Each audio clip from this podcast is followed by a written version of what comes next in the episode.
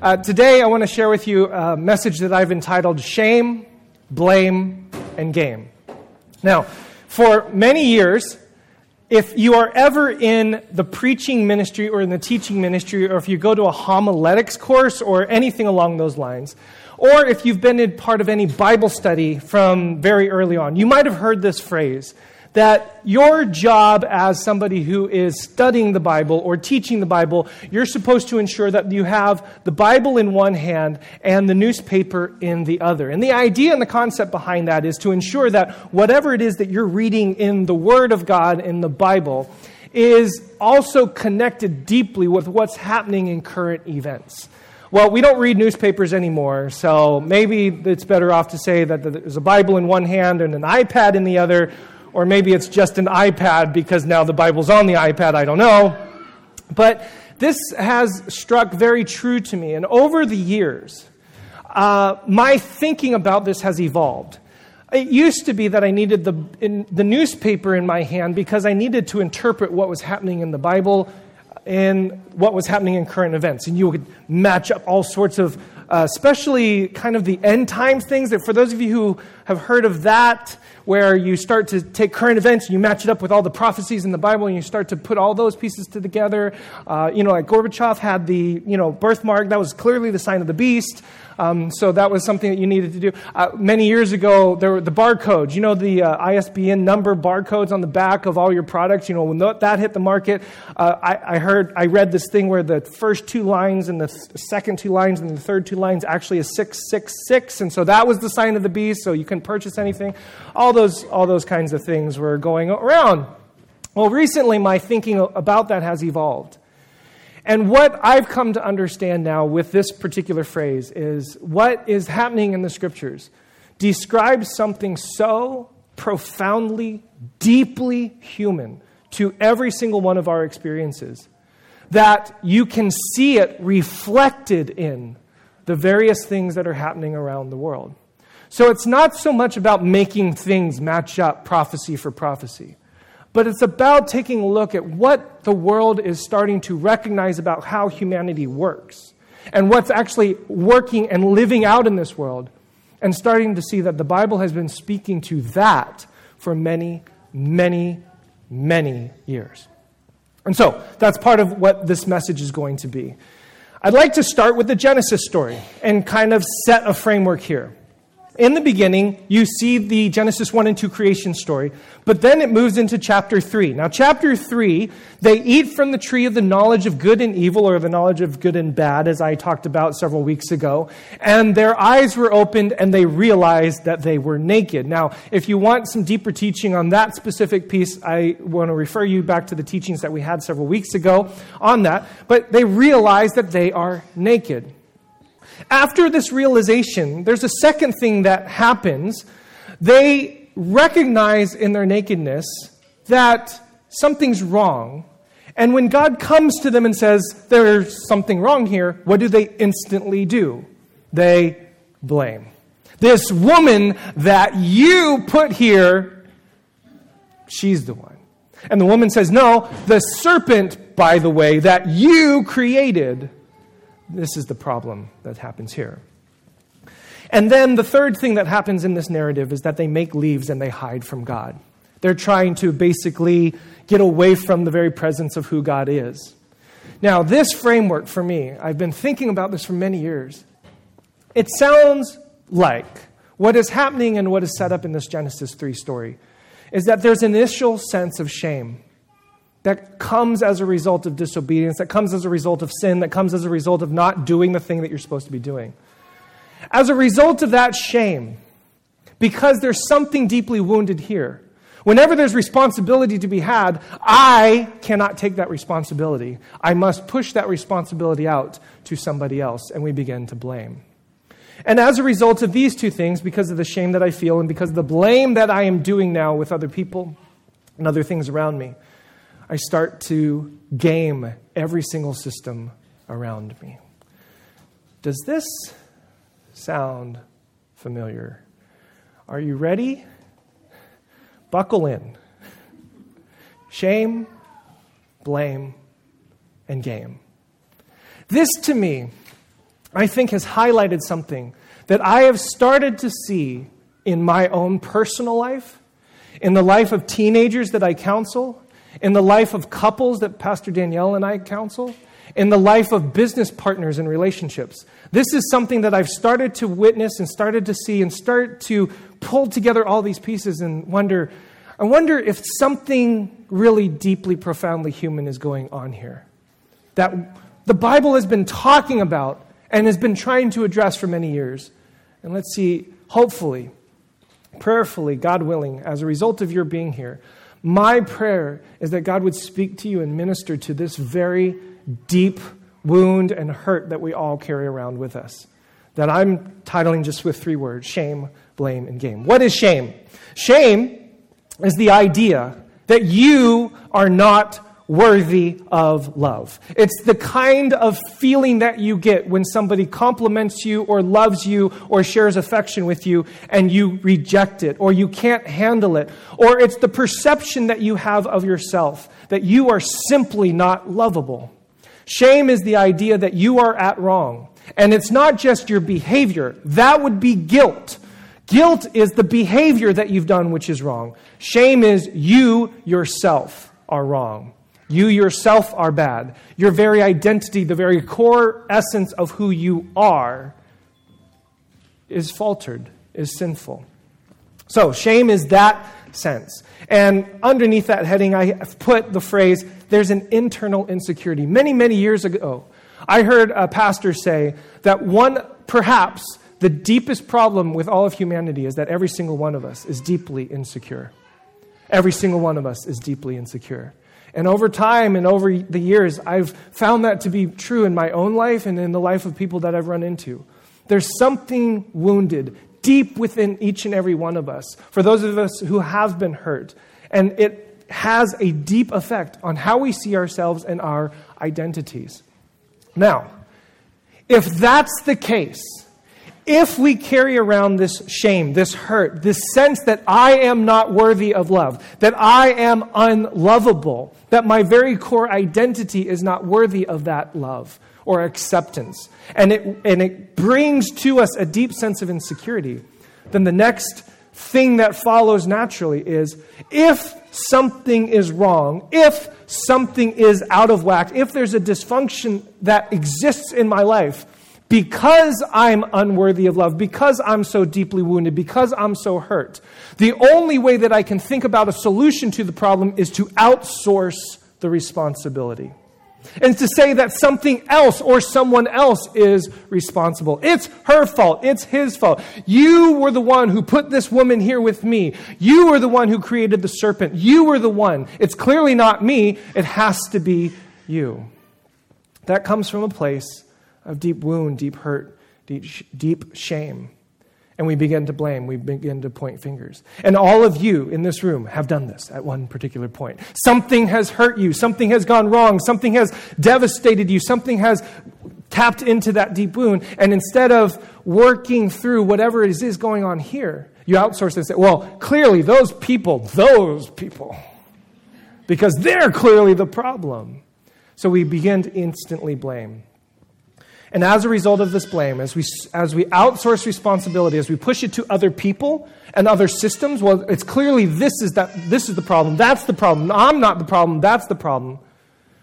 Then the only option that we have in order to live and to work in this world is to live dysfunctionally. To begin to manipulate the people and the things and the systems around us to protect ourselves, to make sure that we do things that are going to undermine, that we hide things, that we skirt around things, and then we develop these dysfunctional relationships. Shame, I do not feel worthy of love. Blame, because my heart has been so damaged and so hurt, because there's this wound that I cannot carry. There's no space or foundation in my heart to take responsibility for anything. I have to push it out away. And so, as I push it out away to these other people, then if they're the problem, then they're the ones that I'm going to fix. Or they're the ones I'm going to keep at a distance. They're the ones that I'm going to ensure don't ever come close to me ever again. Shame, blame, and game. By the way, I see this play out in almost every aspect of life. I see this play out in religion.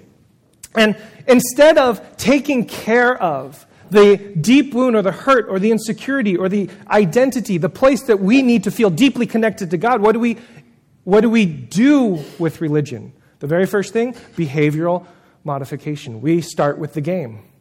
We start with, you need to stop doing or you need to begin doing. Your behavior is what's the problem.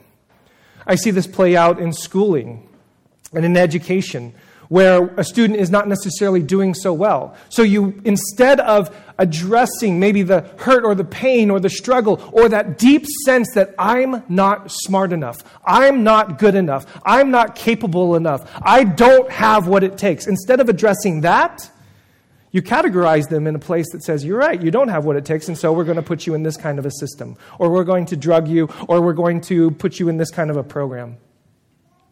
Now, I'm not suggesting that all of those things are bad. I'm suggesting that I've seen this play out in these areas. I've seen this play out in parenting, especially recently in my own personal life.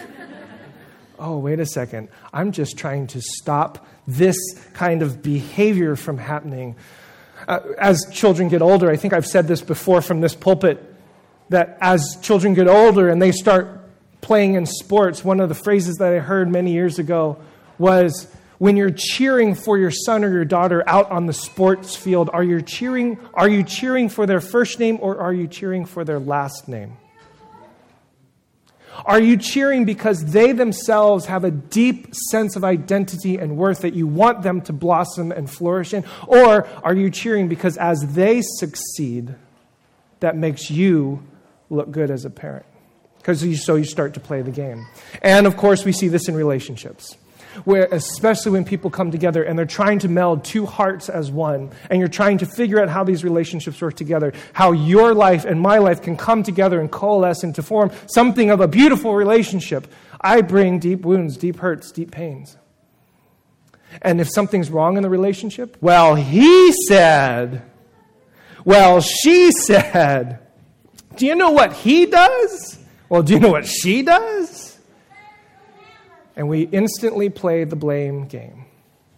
And then we start to manipulate, or we start to be passive aggressive, or we start to play the silent game. By the way, again, just another disclaimer I'm not speaking to you, I'm speaking to myself as well. This is something that I've seen play out. Why does this happen? Well, Brene Brown, many of you probably have heard her before. She's given one of the most uh, popular TED Talks, and she's written this book, Daring Greatly. She writes, amongst many things that could be applied to this particular idea, because true belonging only happens when we present our authentic and perfect selves to the world. Our sense of belonging can never be greater than our level of self acceptance.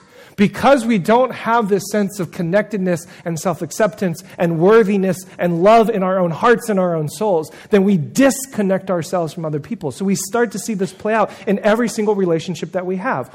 I see this played out in leadership circles. Um, Jim Collins wrote a book many years ago entitled Good to Great, and one of the concepts that he has for level five leaders, leaders that are really on top of their game, are leaders that have a really good relationship with what he calls the window and the mirror. It works like this this. When something is wrong in the organization, do you look out the window and say, it's those people, the blame game? Or do you look in the mirror and say, what am I doing that's causing the dysfunction to happen? That's the addressing that I'm secure in my own identity, my own worth as a CEO, in my own worth and value as a leader, that I can take responsibility for something and do something that can help the organization. But if we have leaders and people in positions of power that feel deeply the shame, this unworthiness, this unlove, this insecurity about my position, then you're going to look immediately out the window and say, it's got to be those people because it clearly can't be me. I'm not in an emotional place where I can take the responsibility. I am deeply insecure. I just recently finished this book by Gregory Boyle, Father Gregory Boyle, or Father G, as he's known on the street. He works with uh, gang members down in Los Angeles, and I cannot commend this book uh, strong enough to you. It's a story, it's a collection of stories that he has had with gang members, and he runs Homeboy Industries. Don't you love it? Homeboy Industries. And it's one of the largest gang rehabilitation programs, in fact, the largest gang rehabilitation program in the nation. Phenomenal work. And he writes eloquently about this idea that people in gangs are people who have to act out the gaming side of things, the, the game side, do so because they feel absolutely worthless, although he uses much more colorful language than that. He writes, Behold the one beholding you and smiling. It is precisely because we have such an overactive disapproval gland ourselves that we tend to create God in our own image. It is truly hard for us to see that the, see the truth that disapproval does not seem to be part of God's DNA. God is just too busy loving us to have any time left for disappointment. And so, what I'd like to suggest to you at the beginning of this journey that we are all going to be on regarding shame, blame, and game is we need to start recognizing that this exists. And then, secondly, begin to heal but not in the backward way. The backward way says this you know what we need to do? We need to fix the behavior. We need to incarcerate. We need to punish. We need to have consequences. We need to make sure people know what's right and what's wrong. So we try to fix the game. I call that law enforcement. Law enforcement is good. Just want to clarify. But that's how we start. As a result of hopefully being punished, then we get into therapy and try to fix our minds and fix. Don't blame other people. Blame yourself. Take responsibility for yourself if we can get the corrective behavior. And then hopefully after that, then there will be this wonderful transformation of your heart and your soul. And what I love about Gregory Boyle and the work of Brene Brown and the scriptures of which I'm going to share with you is I think that this way of going about our healing process, this way of going about our identity process, this way of going about the process of love is absolutely backwards. That what we need to do, and what I think the scriptures are constantly teaching us, is that we don't start with behavior modification. We don't try to first fix the game, then to fix the blame, only to hope that this internal shame piece gets fixed.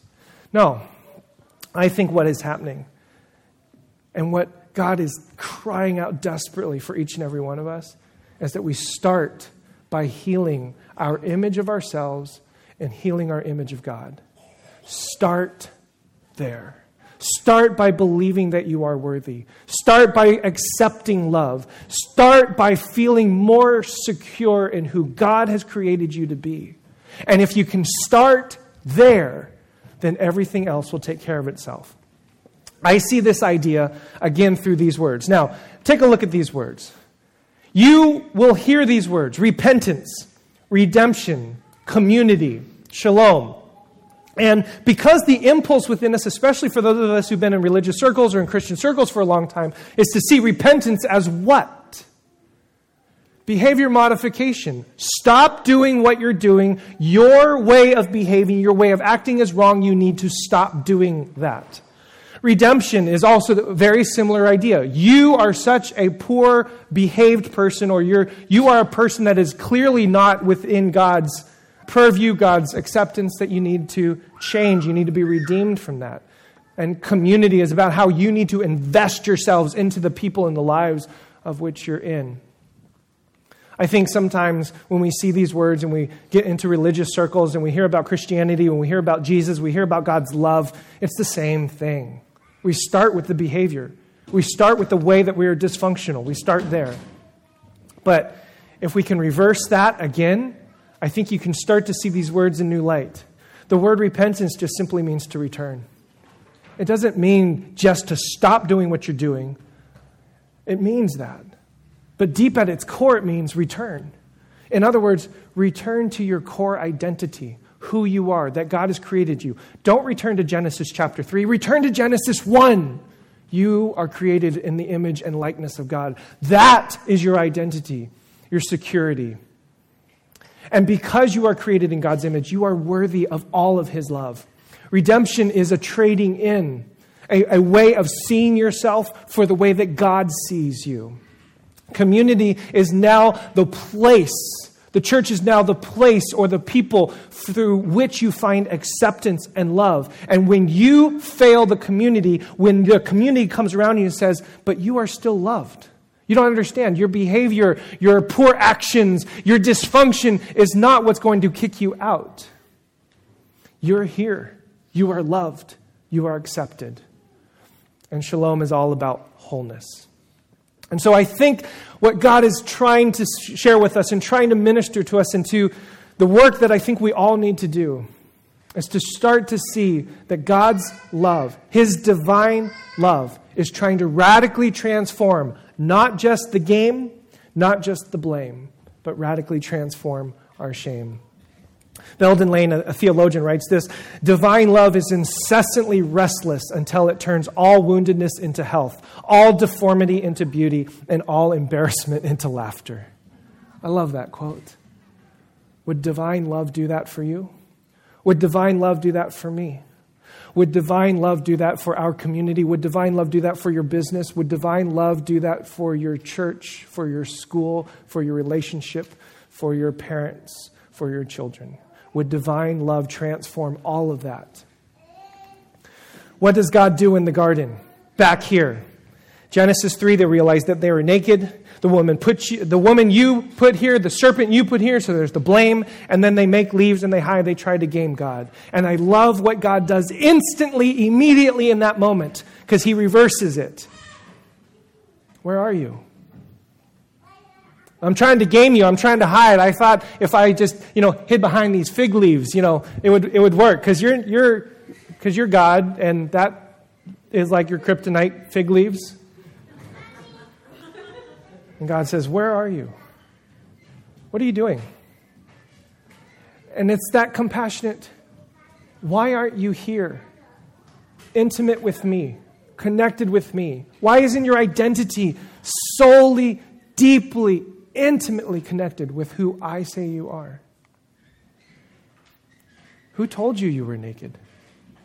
Why are you blaming this and that? Who told you this? Where did that come from? And then I love this last piece. He covered their nakedness. And that's what I love so much about this story. When God enters in, he reverses that and he says, and, and he ends up covering over their shame. That word cover is the word atonement to cover over, to protect, to guard. And so, throughout the rest of the scriptures, what I would suggest to you as we take a look at these stories. And as you read through your Bible and read through these stories, there are moments when there's Torah, there's teaching, there's commandments. There needs to be behavior modification. However, there's deep sense of community and acceptance. There's this sense that the people that you are outsourcing your responsibility to are actually the people that will bring you healing and hope and restoration and intimacy. Why? Because he's creating all of us brand new again.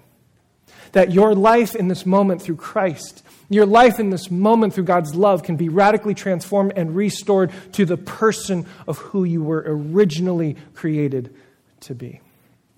I've asked Ryan and uh, the team to come up and just play some music. Over this next section, what I'd like to do is read through some quotes and passages in scriptures. And as we do so, what I'd love to set in this moment, in this space, is a time and a place, and for your heart and your soul, including my own, to just rest and say, Okay, God, do you know me? Is my heart and my soul connected to you? Can I hear from you that there is something wounding in my soul that is causing me to behave in such aberrant ways? And instead of trying to fix that, what I really want to attend to, God, is that you deeply and you passionately love me and that you care for my soul so much that you want me to feel whole and healed. And God is saying to you, I want you to feel worthy of the love that I am giving you. You are worthy of it. Let's start with Psalm 139 because I start I see this happening. You have searched me, Lord, and you know me. You know when I sit and when I rise. You perceive my thoughts from afar. You discern my going out and my lying down. You are familiar with all of my ways. Before a word is on my tongue, you, Lord, know it completely. You hem me in behind and before, and you lay your hand upon me. Such knowledge is too wonderful for me, too lofty for me to attain. Do you hear that? This is too much for me. You're knowing me. And again, biblical knowledge. I know you. I know who you are. You are precious. You are loved. You are deeply worthy. And I care so much.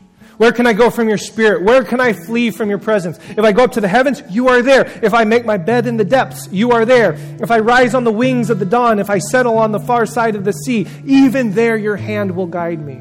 There's no place you can go where God's love and his care and his intimacy is not. If I say, Surely the darkness will hide me, and the light become night around me, even the darkness will not be dark to you. The night will shine like the day, for darkness is as light to you. God, I want to see your light. I want to receive that light into my soul, into my, the depths of my being. I want to feel once again what it's like to have security and peace and worthiness and love. That's where I want to be. Why?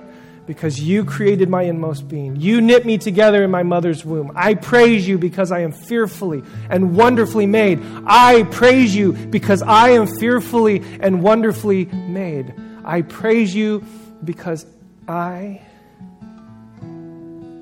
I'm fearfully and wonderfully made. That's who I am. That's my identity. That's the core sense of how I see myself. Your works are wonderful. I know that full well. My frame was not hidden from you when I was made in the secret place, when I was woven together in the depths of the earth. Your eyes saw my unformed body. All the days ordained for me were written in your book before one of them came to be. And then I love this. How precious to me are your thoughts, O God not the thoughts that you have of yourself, because the thoughts that you have of yourself are deprecating. The thoughts that you have of yourself are diminishing. The thoughts that you have of yourself are negative, that you aren't worthy, that you are unloved. How precious to me are your thoughts, O God. You think of me, you care about me, you hold me, you find me precious and worthy. How vast is the sum of them. Were I to count them, they would outnumber the grains of sand. When I am awake, I am still with you. And I love this because the blame and the game happen right here. If only you, God, would slay the wicked. See?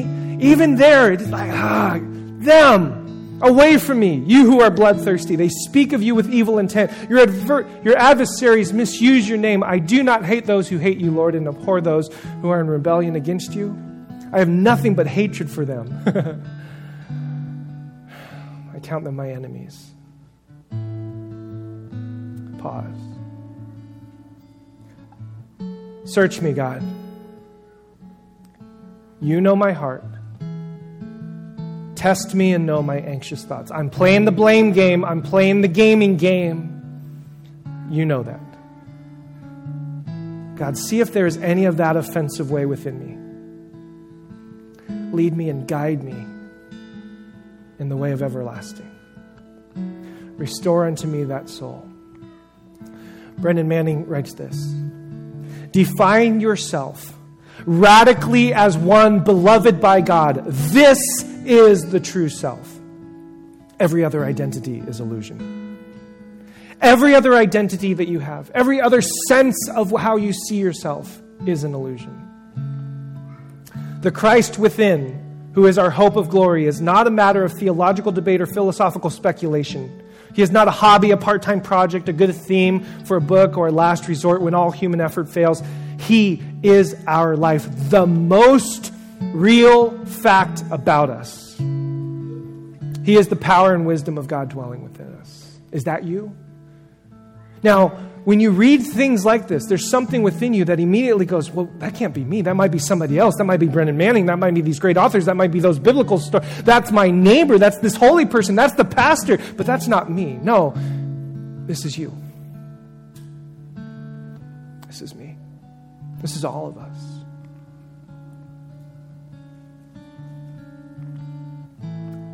I see this play out once again, where God is wanting to restore each and every one of us, where God is wanting to restore each and every one of us. 1 John 3 1, see what great love the Father has lavished on us, that we should be called children of God. And that is what we are. Again, speaking to identity. Ephesians 3 14 through 19. For this reason, I kneel before the Father, from whom every family in heaven and on earth derives its name. I pray that out of his glorious riches he may strengthen you with power through his Spirit in your inner being, so that Christ may dwell in your hearts through faith. And I pray that you, being rooted and established in love, may have power together with all the Lord's holy people to grasp how wide and long and high and deep is the love of Christ, and to know this love that surpasses knowledge that you may be filled to the measures, filled to the measure of all the fullness of God. Do you hear the love? And if God is pouring out that love upon you, guess what? That means He is saying, because He's God, you are worthy of that love. Because He created you that way. Therefore, there is now no condemnation for those who are in Christ Jesus, because through Christ, Jesus, the law Christ Jesus, the law of the Spirit who gives life, has set you free from the law of sin and death. No, in all of these things, we are more than conquerors through him who loved us. For I am convinced that neither death nor life, neither angels nor demons, neither the present nor the future, nor any powers, neither height nor depth, nor anything else in all creation will be able to separate us from the love of God that is in Christ Jesus. Feel and hear the sense of God's love pouring out through his scriptures, through these letters. But while God de- but God demonstrates his own love for us in this while we were still sinners, Christ died for us.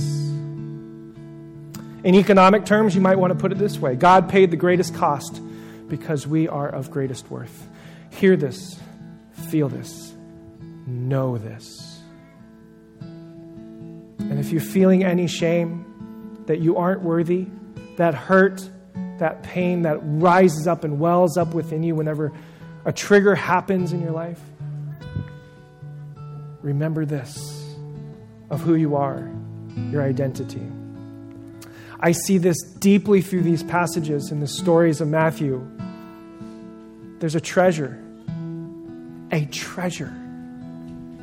Have you ever called yourself a treasure?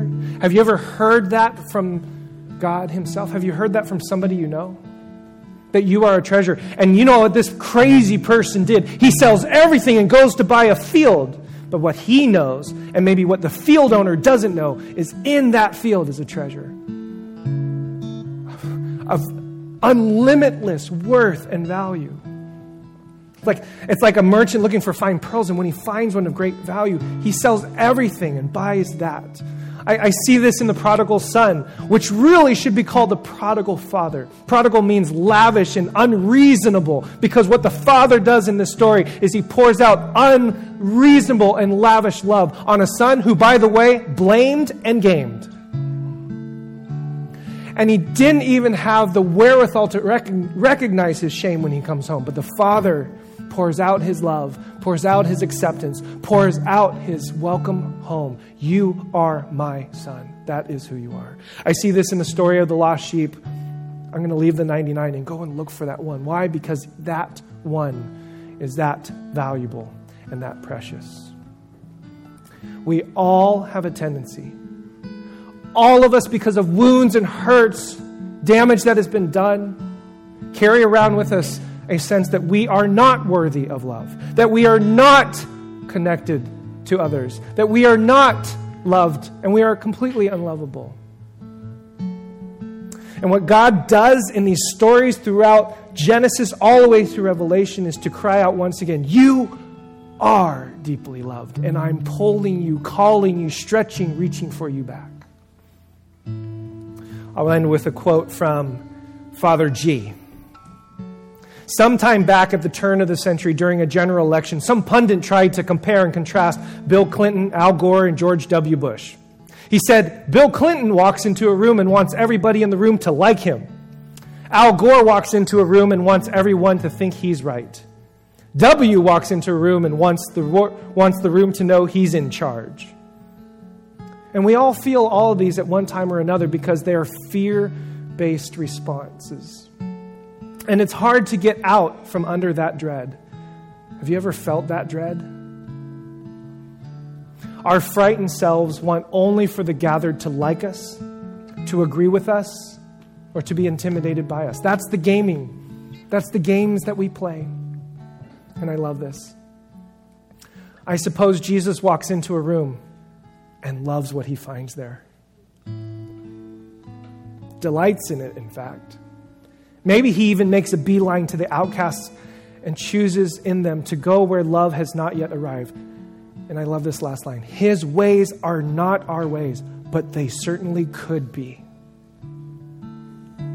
Could it possibly be that to worship God, to honor Him, to gather together as a church, is not to be distant from this God and to honor and to venerate Him as somewhere out there, but as to bring Him closer and closer to our hearts and our souls so that the way that He loves, the way that He sees, the way that He accepts, the way that He connects, the way that He brings intimacy and worth and value to this world is the same that we all need to experience. And He brings that to you, He brings that to me, and then we bring that to each other. So, in this matrix of shame and blame and game, I'm hoping, I'm praying, desperately pleading with God to heal us. And then we can shatter all of those things and to remind ourselves because of God's gospel, His good news, because of who He is, because of Christ's love, because of His sacrifice, because of every story and parable that He tells, because of every precept and teaching that we see in these scriptures, because of every kind word and acceptance of love that this community shows to each other, we can say, I am enough. I don't have to play the game. I don't have to be something else. I don't have to stretch beyond who I am. I am enough. I, God has made me this way. And therefore, I can love and be loved and be responsible for this world and begin to feed into this world the shalom and the peace and the healing and the redemption and the rescue that God has called each and every one of us. and then we can choose once again to connect with one another and be compassionate towards one another. And to see that when we see somebody else gaming the system, Maybe instead of going directly to behavioral management and law enforcement, we jump right to, oh, friend, brother, sister, don't you know how deeply loved you are? Don't you know how deeply loved you are and worthy of that love?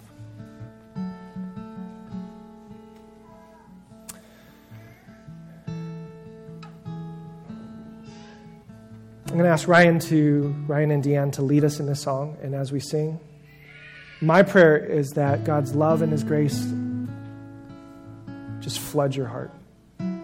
So you can sing along, listen.